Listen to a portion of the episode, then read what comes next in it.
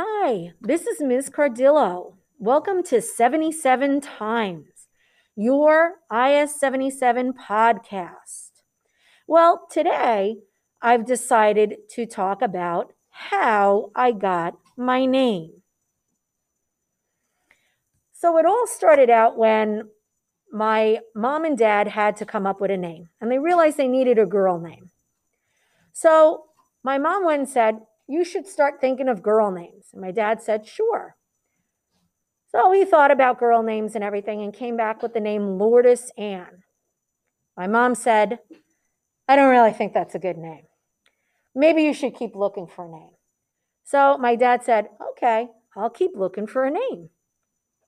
He decided to name me after a character in a Louis L'Amour cowboy books. Now, if you know anything about my dad, he loves cowboys. And that's how I got my name.